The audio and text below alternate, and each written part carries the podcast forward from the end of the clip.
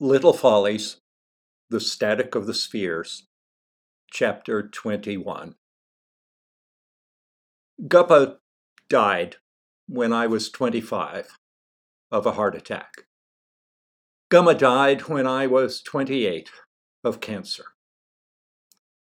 I still have the radio.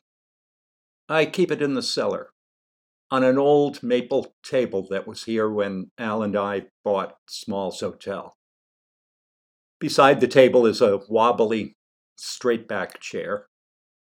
Sometimes, when I wake up in the middle of the night, I go to the cellar and put the earphones on, turn the set on, and sit and listen to the static.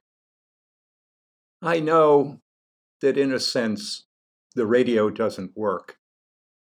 But I know too that in the night, sitting there alone in the cellar, dark except for the glow of the tubes, I can sometimes pick up, through the static, the flutter of Guppa's note cards, the whisper of Gumma's slide rule, the crackle of the living room fire, the scree scree of Guppa's hacksaw, the anniator radiator anniator radiator of the toaster.